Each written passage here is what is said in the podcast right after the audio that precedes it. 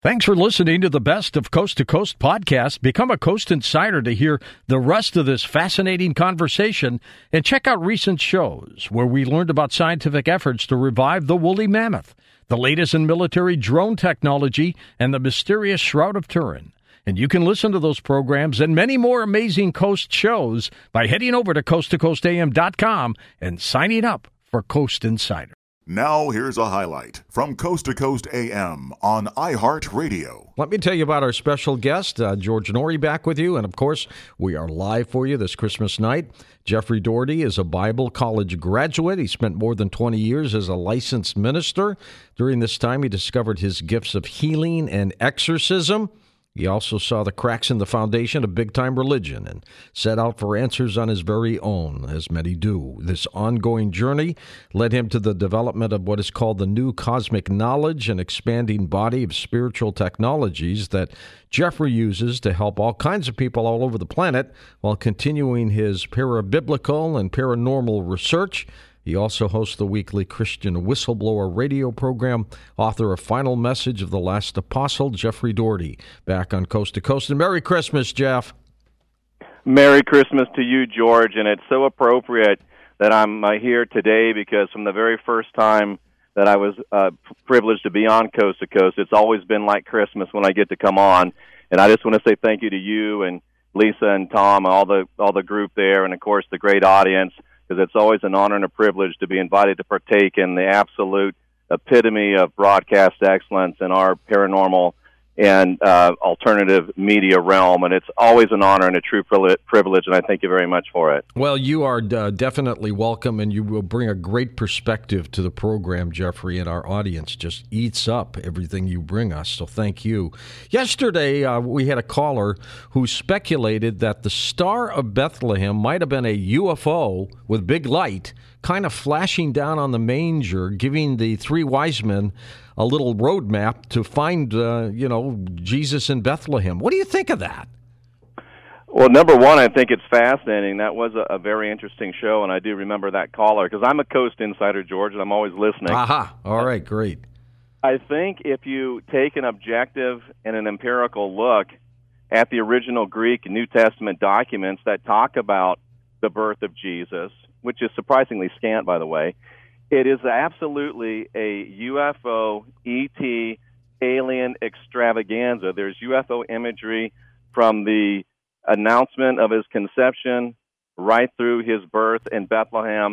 And I'm sure we'll talk about this, George, but once you see it, once you look at it, it's very staggering, very stunning, and what uh, we make of it and and how we deal with that information, of course, is a very personal decision for each one of us. Is it controversial?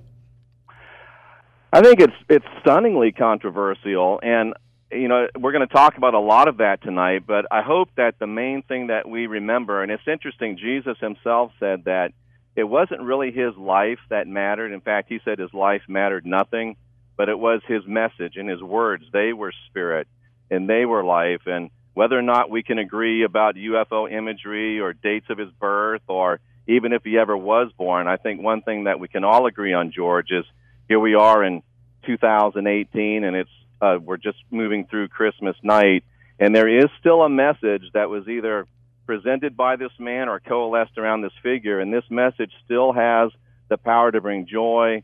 It still has the power to bring peace and happiness, and it's still a transformative message in people's lives, and that I don't think there's any controversy about, George. And his birth, regardless of how we believe it or understand it to be, is still a very dramatic, incredible situation, isn't it? It really is, George. And any time that you have the realm of the divinity or the realm of that which is beyond, you know, our lives and our dimension, and whenever you have that realm making a direct, intentional visit, incursion, entrance into our realm, you know, the implications and ramifications of it are spectacular, to say the least. And when it's all said and done, I think that from the harshest critic to the most uh, adoring believer, we almost have to agree that, however you look at this, George, at the end of the day, it's been a fairly positive occurrence. Jeffrey, are there different stories highlighting the birth of Jesus, or are they all relatively the same?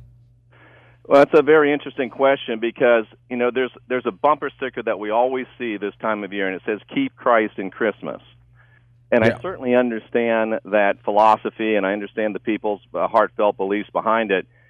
The thing that's a little bit troubling, though, is if you look at the historical record going back thousands of years before Jesus, George, there's a list, twenty, thirty, forty, fifty names long of man saviors that were born in December in mangers, with shepherds, with stars, uh, with cattle, with wise men, and they all predate Jesus by thousands of years. In fact, one of your great guests, David Icke, who's been on so many times, mm-hmm. has a great little quiz in one of his books. He's talking about he was born in a manger, he was born on the twenty-fifth, all of this, and you think, oh, that's Jesus. No, it wasn't Jesus at all. It was what some people would consider a pagan god. So there's many various and sundry stories, and even within the New Testament, George, I think there's a controversy of whether he was even born in Bethlehem or whether he came as a grown man. So there's no end of interesting speculation and controversy around the birth of this man we call Jesus Christ. And Jeffrey, you speak to a lot of people about different issues related to this and, and others, of course. Uh, what is the main message you would like people to take away from this night that they hear you? Well, I think the main message that I always want to bring, whether it's, you know, whether I'm privileged here on Coast to Coast or just through my Christian Whistleblower YouTube channel, is that we have a choice of what we believe. And I'm not here, George, to try to force anyone to believe anything. In fact, it's just the opposite. I think everybody has a right to believe whatever they want to believe. And I also believe that people have an inherent right, an inalienable right, if we go back to your news segment, to get all the information and to have as much information as they can in making their decisions. That's what I try to do. That's what I think my mission is as regards to the Bible and to spirituality, is to give people as much information as possible. I'm like the mailman, George. Sometimes I bring bills and people hate me. Sometimes I bring checks and they love me. But I do promise you this, I will keep bringing the mail, you know, rain, hail, dark of night, all that. I'm still going to be here bringing the mail, George. Do any of these beliefs negate the bottom line, and that is the birth of a very supernatural person that we call Jesus? I would say no, George, and the reason I say it is from a very deep personal conviction. You know, I spent twenty years as a Protestant minister, and I believed, you know, every jot, every tittle, every line, as they say, and now I'm at the place where I wouldn't say that is true, but from where I was to where I am, the discoveries that I've made, the readings that I've done, has brought me to a place where I would say today, George, that I'm a much more ardent and a much more faithful follower of the teachings of the Christ than I was back then when I was preaching, you know, forty weeks a year as a Pentecostal evangelist. In your words, Jeffrey, what do you think happened some two thousand plus years ago? I think that there was a U F O, E T, alien extravaganza.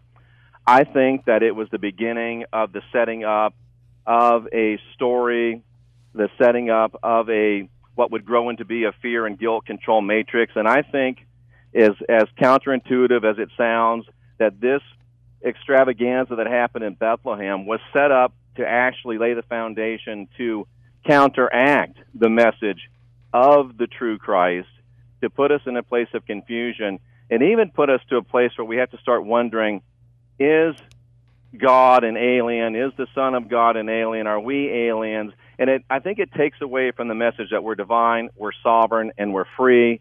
And I think it was intentionally done so.